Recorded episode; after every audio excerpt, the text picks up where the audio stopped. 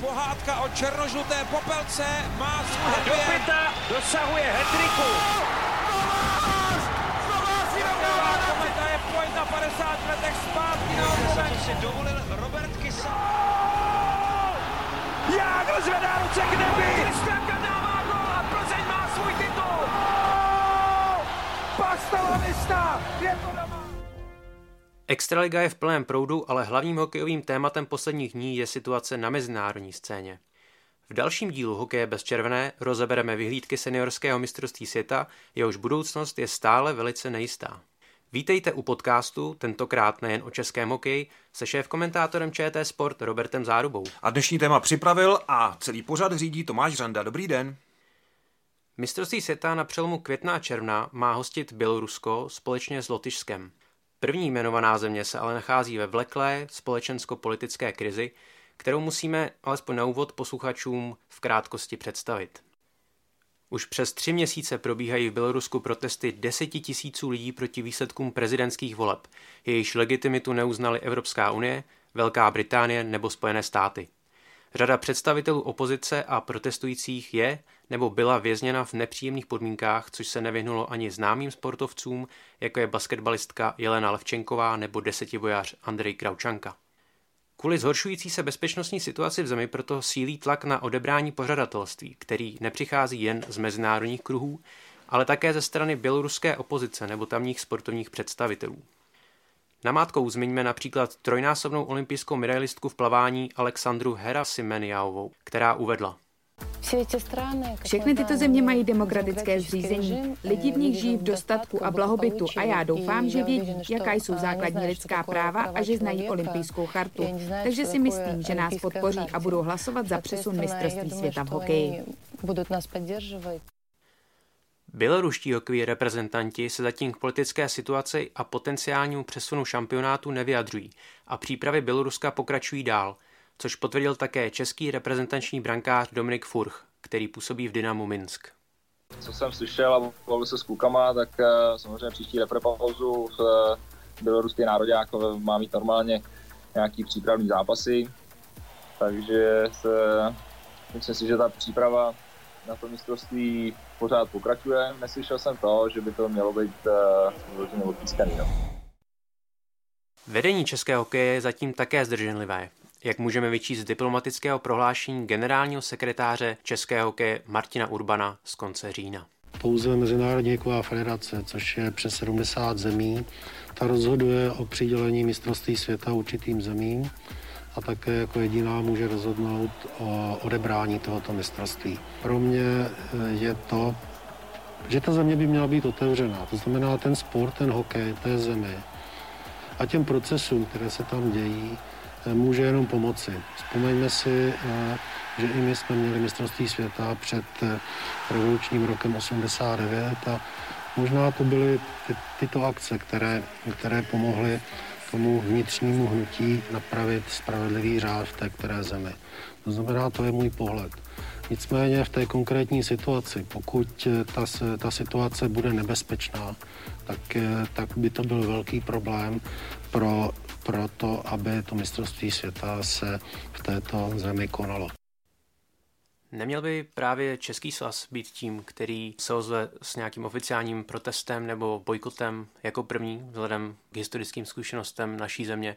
Můžeme připomenout právě revoluční rok 1989 a z toho sportovního hlediska například události před mistrovstvím světa 1969, kdy se Československo v úzovkách pořadatelství vzdalo.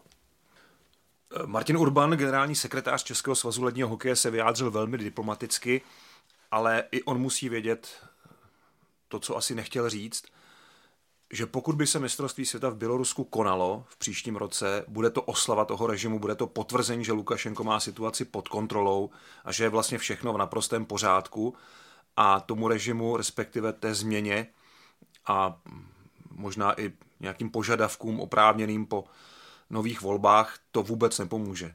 Přesně naopak. Takže e, spíše tu určitá hokejová diplomacie, Martin Urban patří k velmi zkušeným hokejovým diplomatům, ale také vědomí toho, co by přinášelo za komplikace přesunutí toho mistrovství světa, respektive odebrání.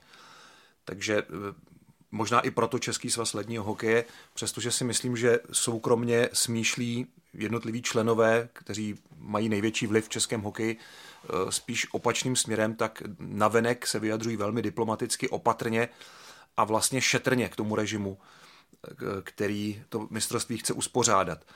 Lidé, kteří jsou v Bělorusku v opozici a cítí se být teď utlačováni, a nejen, že se cítí být, oni jsou utlačováni, a jejich práva jsou pošlapávána, tak nechtějí to mistrovství světa a vnímají to právě jako potvrzení, že je všechno v té zemi v naprostém pořádku a že Bělorusko může uspořádat mistrovství světa bez jakýchkoliv rizik.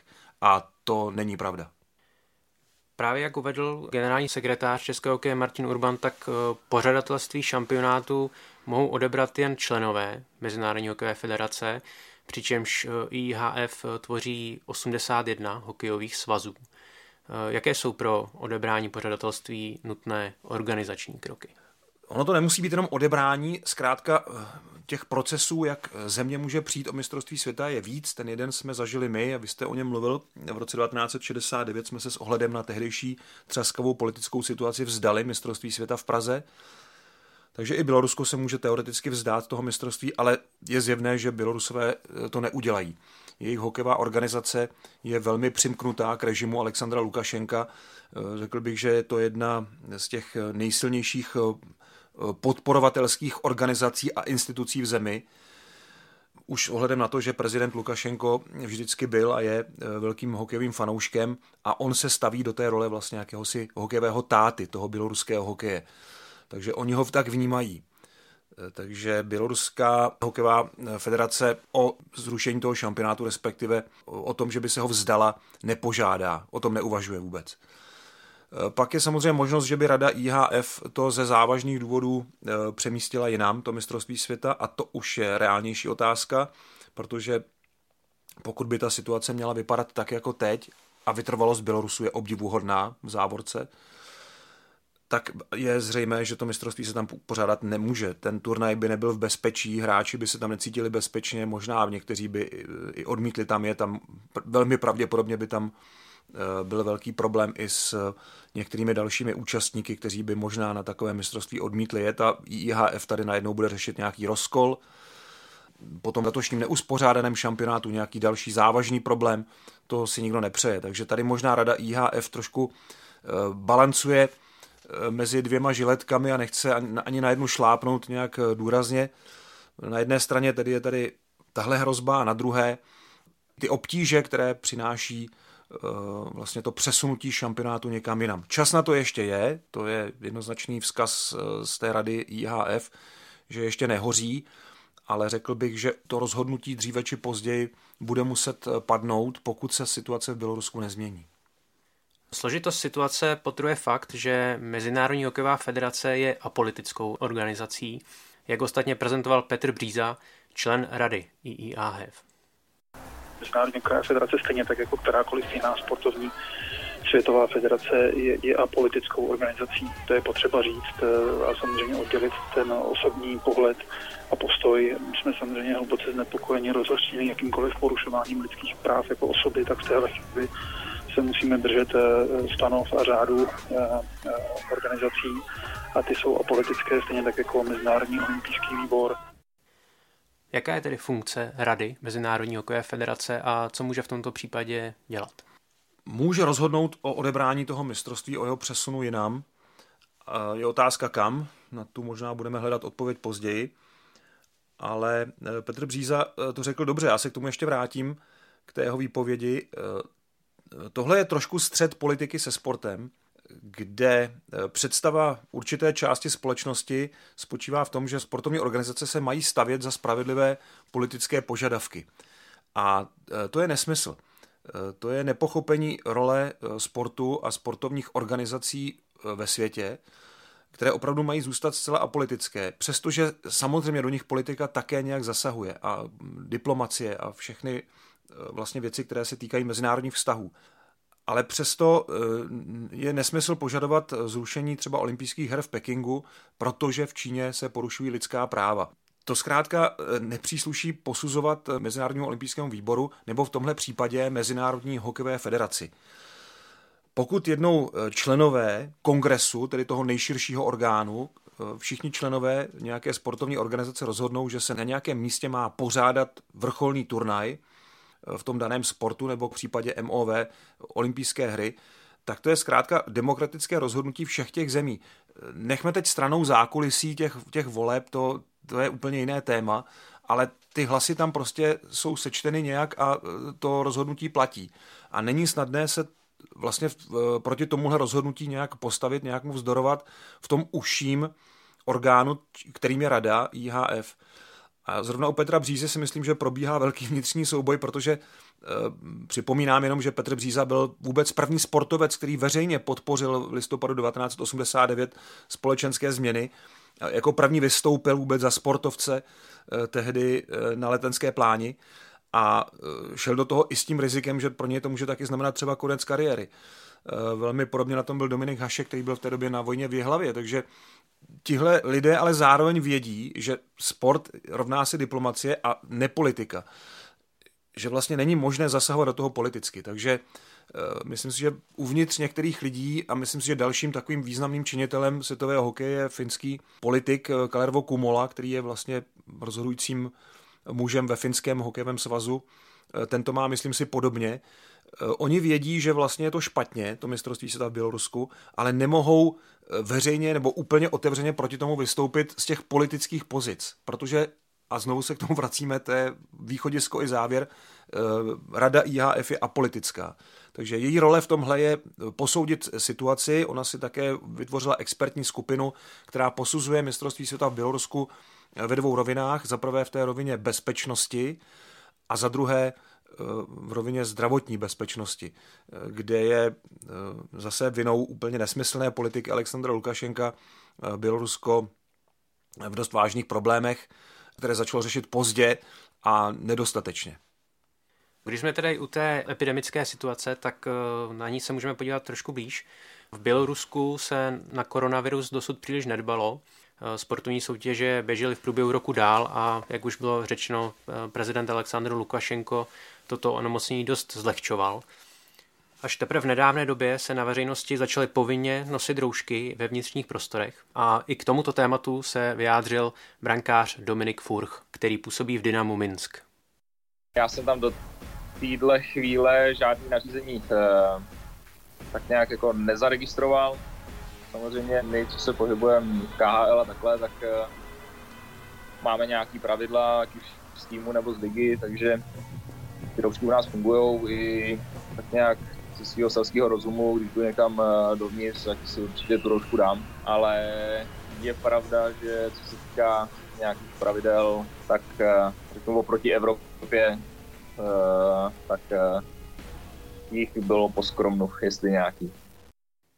Jak nahlížet na tuto problematiku i vzhledem k tomu, že v souvislosti s postojem oficiálních míst ke koronaviru se spochybní Běloruskem zveřejněná čísla oficiálně nemocných a mrtvých na COVID-19 a jak by mohl ten laxnější přístup ohrozit samotný šampionát? V současných podmínkách si nemůžu představit, že by se mistrovství světa v Bělorusku odehrálo. Je to všechno soubor nedostatečných opatření a představa, že by Bělorusové uspořádali mistrovství v těch podmínkách, kterým se tak hezky česky říká bublina, tedy v tom uzavřeném teritoriu pro sportovce a lidi, kteří k hokejovému zápasu patří. Eh, to je momentálně nereálná představa. Eh, zároveň mm, je třeba na to nahlížet tedy kriticky, jestli vůbec jsou Bělorusové schopni eh, změnit svůj postoj, protože by museli změnit úplně všechno v té společnosti. To s tím prostě souvisí a bez té radikální úpravy poměrů a náhledu eh, na pandemii eh, si myslím, že zkrátka ta opatření nevzbudí důvěru ani rady IHF, která o tom nakonec rozhodne. Jaké důsledky by mělo odebrání pořadatelství z nějakého právního pohledu? Může si pak Bělorusko například nárokovat eh, nějaké finanční náhrady za ušlý zisk a podobně? Přiznám se, že tohle je věc dohod, které neznám detailně, které ani nejsou zveřejňovány mezi pořadatelem a Mezinárodní hokejovou federací a samozřejmě ještě společností Infront, která se stará o marketingová a televizní práva mistrovství světa. Myslím si, že ale z toho je cesta ven, právní cesta ven, že to není úplně barikáda, přes kterou by se nedalo přelézt a není tam tolik právních překážek, které by mohly ten přesun zhatit. Nicméně nějaké překážky tam jsou, protože jinak si myslím, že by rada IHF byla daleko razantnější v těch vyjádřeních a René Fazel, předseda Mezinárodní hokejové federace, by už byl daleko přísnější k Bělorusům, než dosud je. Asi by tam byla otázka řešení finančních kompenzací za to odebrání toho šampionátu. Nicméně já si můžu představit, že v té dohodě určitě jsou i body, Eh, za jakých je možné to mistrovství světa tomu pořadateli odebrat. A myslím si, že právě k těmto bodům rada směřuje, právě tyhle body zkoumá a ten expertní tým nebo ta expertní skupina porovnává vlastně ty náležitosti, které musí organizátor splnit eh, s tím, co se doopravdy v Minsku děje. Takže tohle je asi eh, cesta, jak to, jak to provést. Ale pak je tu ještě druhá otázka, kam to mistrovství přesunout, protože uh, světový šampionát v té elitní divizi živí doslova všechny ostatní turnaje. Mezinárodní hokejová federace, respektive rada, už zrušila bez náhrady 18 turnajů. Naposledy eh, zrušila divize eh, vlastně pod tou elitní skupinou, eh, tedy divizi 1, která se měla odehrát ve skupině A v Lublani a ve skupině B v Katovicích. Všechny turnaje, 18 turnajů zrušila a ponechala pouze čtyři, mistrovství světa juniorů, mistrovství světa 18, mistrovství světa žen a seniorský elitní šampionát. A ten elitní seniorský šampionát vlastně doslova živí finančně všechny ty ostatní turnaje. A pokud by se neodehrál ve druhém roce po sobě, protože by se nepodařilo eh, vyřešit situaci v Bělorusku a nepovedlo by se ani přesunout ten šampionát jinam, tak má Mezinárodní hokejová federace opravdu vážný problém se všemi těmi následujícími šampionáty. Protože za loňské mistrovství, respektive to letošní pořád, z té minulé sezony. Ve Švýcarsku byla vyplacená sice pojistka, ale ta víc eh, hradila ztráty organizátora než uh, ztráty, které utrpěla Mezinárodní hokejová federace v tom ušlém zisku. Plánovaná schůzka Mezinárodní hokejové federace z poloviny listopadu nic nového nepřinesla a celá situace je tak trochu ve slepé uličce. Nepřichází IIHF o drahocený čas, eh, kdy je ještě prostor na změny. Hm, ještě nějaký čas má. Já si nemyslím, že to je ve slepé uličce, že tam spíš eh, ten postup tou uličkou je pomalý, že tam není barikáda, přes kterou by se nedalo přejít, ale ten postup je pomalý a obezřetný, protože není úplně jednoduché zase to mistrovství světa odebrat. Tam musí být eh, splněno hodně náležitostí, aby to odebrání bylo právně vlastně obhajitelné. O tom jsme se bavili v té minulé odpovědi. Já přesně neznám ty podmínky, ale umím si je představit, že tam jsou nějaké bezpečnostní záruky, finanční záruky a teď momentálně i, řekněme, nějaká e, zdravotní kritéria, která ten pořadatel musí splnit, pokud chce to mistrovství pořádat. A obávám se, že tady mohou Bělorusové mít velké problémy a mohou skutečně o to mistrovství přijít.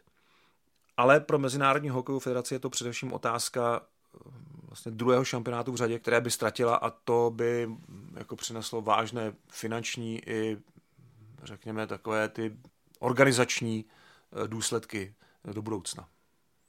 A existuje vlastně nějaká časová uzávěrka, do kdy by se mělo rozhodnout? Jinými slovy, je nějaký nejzaší termín? Poslední informace z 18. listopadu, kdy Mezinárodní hokejová federace zrušila právě ty dva turnaje Divize 1 v Katovicích a v Lublani, říká, že vlastně eh, je pořád nějaký čas na rozhodnutí, ale že dobré by bylo ten konečný výrok provést ještě v tomto roce, ideálně kolem Vánoc. Takže tam bychom se měli dozvědět eh, nějaký posun, jaký nastane v tom rozhodování, jestli teda mistrovství zůstane v Bělorusku, nebo jestli je tu nějaká varianta. A myslím si, že teď se ten vlak rozjíždí po dvou kolejích. Zaprvé se tedy zkoumají skutečně ty poměry v Minsku, jaké jsou. A e, v té druhé e, části se hledá řešení, pokud by v Minsku mistrovství světa být nemohlo, kde ho jinde uspořádat. A to je samozřejmě další důležitý otazník, který zatím nemá odpověď. No a jaké tedy se nabízejí možnosti? Jaké jsou aktuální varianty a která je, řekněme, taková nejreálnější? Začnu variantou, která by každému přišla nejlogičtější. Uspořádat mistrovství světa ve Švýcarsku, kde vlastně se mělo konat eh, mistrovství letos. Ten šampionát se zrušil. Je tu ale jedna velká potíž. Eh, organizátorům byla vyplacená pojistka dost vysoká za to, že se mistrovství světa zásahem vyšší moci neuskutečnilo. Teď, co by bylo s tou pojistkou, kdyby to mistrovství vlastně se přidělilo tedy do Švýcarska a odehrálo by se? Muselo by se to právně ošetřit tak, aby to byl nový turnaj, nový šampionát, asi by to šlo, ale nevím, jestli by ta pojišťovna nehledala zase nějaké právní cesty, jak nedostat vysoké peníze zpátky. Jestli tohle by nemohl být problém. Takže to by bylo nejlogičtější, ale nevím, jestli to je úplně reálné. Druhá možnost, která se nabízí, aby mistrovství pořádal kompletně jeden z těch dvou organizátorů, tedy Lotyšsko.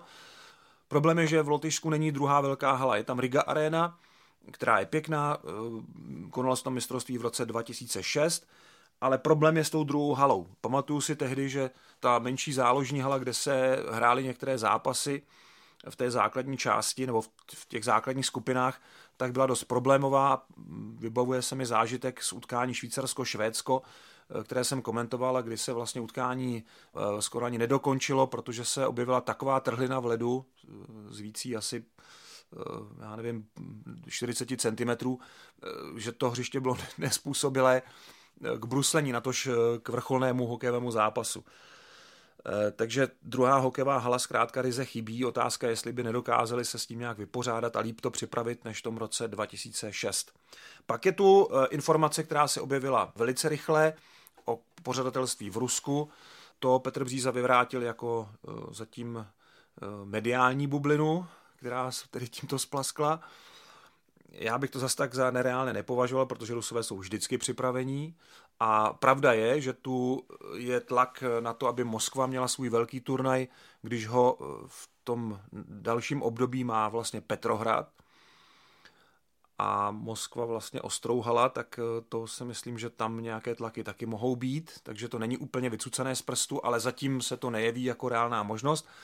Objevila se informace, že by se mistrovství mohlo hrát v Kanadě, Eh, kde mají s tím organizováním uzavřeného prostoru vynikající zkušenosti a výsledky vlastně z letošní NHL. Hned proti tomu ale stojí eh, komplikace s posunem NHL, která má začít 1. ledna, ale nevypadá to teď momentálně úplně dobře s tím startem a je možné, že NHL se bude posouvat dál a dál ten start. Majitele ani hráči o ten ročník nechtějí přijít, ale znamenalo by to zároveň, že by ten, ten vrchol nebo playoff vlastně by ani nezačalo v době, kdy se hraje mistrovství světa a tam nevím, kde ještě jinde by se dala udělat bublina, protože je docela dobře možné, že hokejisté taky budou hledat nějaké uzavřené prostory. Teď jsem četl úvahu o tom, že by se NHL odehrála ve čtyřech divizích, že by kanadské týmy hrály spolu a další tři divize by byly americké v jednotlivých teritoriích Spojených států Eh, nevím, kde jinde by se dala potom ještě organizovat ta další bublina pro mistrovství světa. Takže i tohle má dost vážné překážky a jiný pořadatel se zatím nerýsuje. Takže eh, to je ta druhá kolej, která zatím vůbec nesměřuje nikam, nemá ten, ten cíl jasný, kam by se to mistrovství mělo přesunout. Já jen připomenu, že obsáhlou televizní reportáž k tomuto tématu, kterou jste mohli vidět eh, ve vysílání ČT Sport, eh, připravil kolega Michal Dimitrov a vy ji můžete znovu zhlédnout v článku s tímto podcastem na webu čtsport.cz.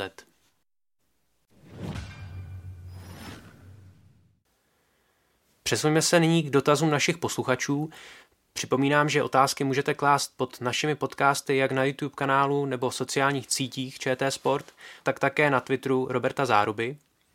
No a Vojtěch Haber se ptá, proč se začala v případě Liberce používat v televizní grafice zkrátka BTL místo obvyklého LIB.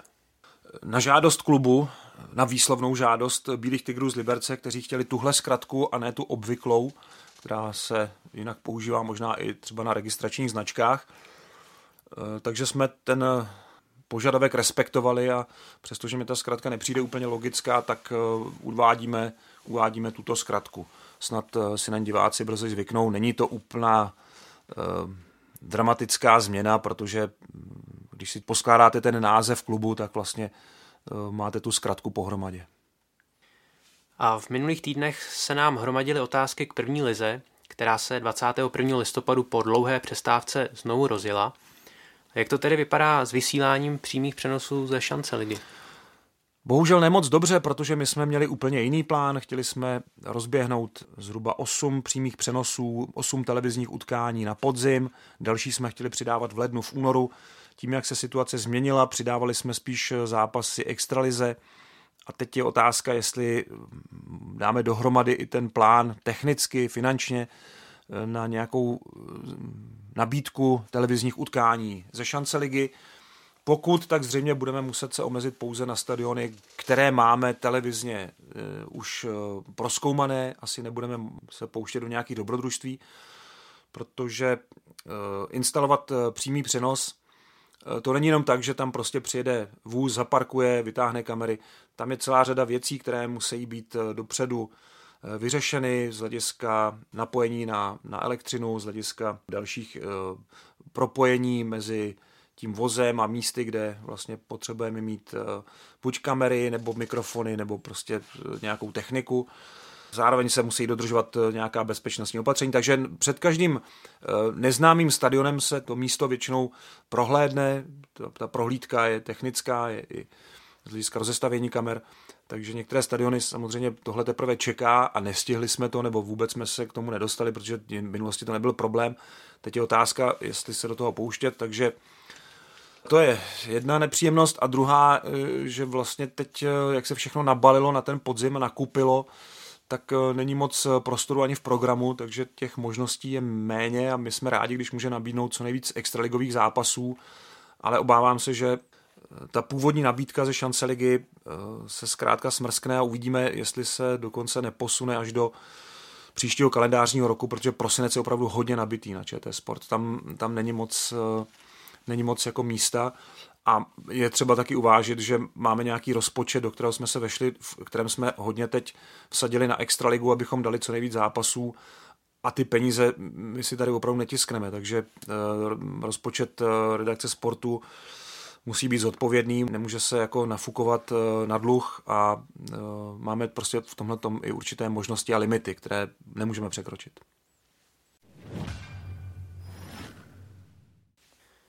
A v závěrečné rubrice TOP 5 tentokrát trochu zavzpomínáme a podíváme se na minulý šampionát v Bělorusku, který v roce 2014 opanovala zborná. Jaké zvláštnosti tehdy mistrovství světa v Minsku nabídlo? tak eh, tohle bude zajímavá top pětka, protože mistrovství světa 2014 v Minsku bylo opravdu jiné než ta ostatní. Eh, nechci říct, že by bylo nějak nepřátelské, to vůbec ne, ale číslo pět, armádní dozor. Probíhalo za dost pečlivého eh, dohledu vojenských složek před stadionem, na stadionu, Dokonce jsme si tam všimli eh, takového zvláštního, tuším, napoleonského rozestavění těch vojáků, kteří byli zády k sobě v takovém zvláštním trianglu a pozorovali okolí před stadionem eh, v takových trojičkách, prostě rozmístěných na určitých strategických bodech. Číslo čtyři, pro nás eh, velký nezvyk, protože v Bělorusku jsme vlastně se rázem překročením hranic stali milionáři. Vzhledem ke kurzu tehdejšího běloruského rublu který byl eh, zhruba, jestli se nepletu, 100 rublů rovná se český dvacetník, takže tam jsme za všechno platili téměř v milionech, určitě tedy za eh, ubytování a i eh, vlastně peníze, které jsme si proměňovali, tak byly v dost vysokém řádu, takže to pro nás byl dost nezvyk. Číslo 3, začarovaná Minsk Arena. Český tým odehrál tehdejší šampionát velice slušně v té druhé hale, v té menší, která byla zcela způsobila. Dařilo se nám tam, odehráli jsme tam dobře i čtvrtfinále se Spojenými státy, vyhráli jsme a postoupili jsme do semifinále a medailového zápasu, který se odehrál v té hlavní Minsk aréně a tam už národní tým nedal gol v těch dvou zápasech. Takže pro nás eh, začarovaná hala a trošku jsem si říkal, jestli se podaří tohle kouzlo zlomit eh, příští rok v Bělorusku, pokud se tam tedy mistrovství světa odehraje. Číslo dvě, eh, divácký rekord, ale já bych to spíš nazval mistrovství světa diváckých dobrovolníků.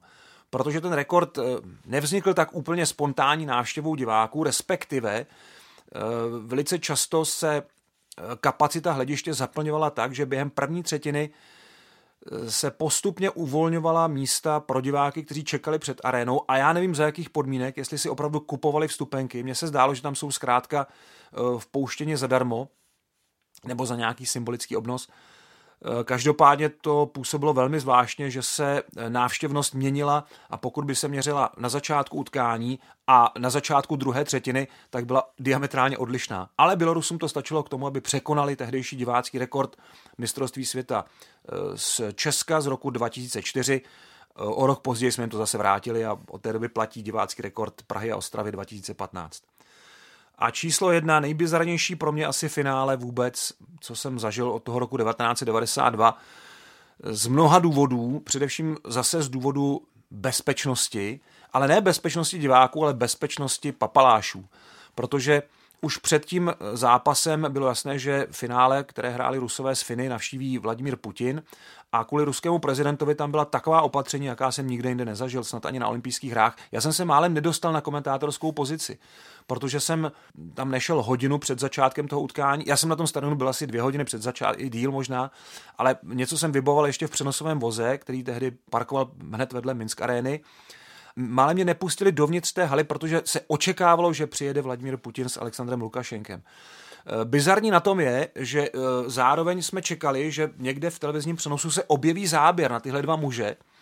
Ne, to bylo zakázané. Normálně to zakázali. Takže se tam objevil velice krátký prostřih na dva prezidenty. Za jiných okolností by tam byly v záběru víckrát, aspoň dvakrát, třikrát. Je to i slušnost a je to i určitá sportovní diplomacie. Předvést významné státní činitele že jsou přítomni na tom utkání, ale tady z nějakého důvodu se to nesmělo.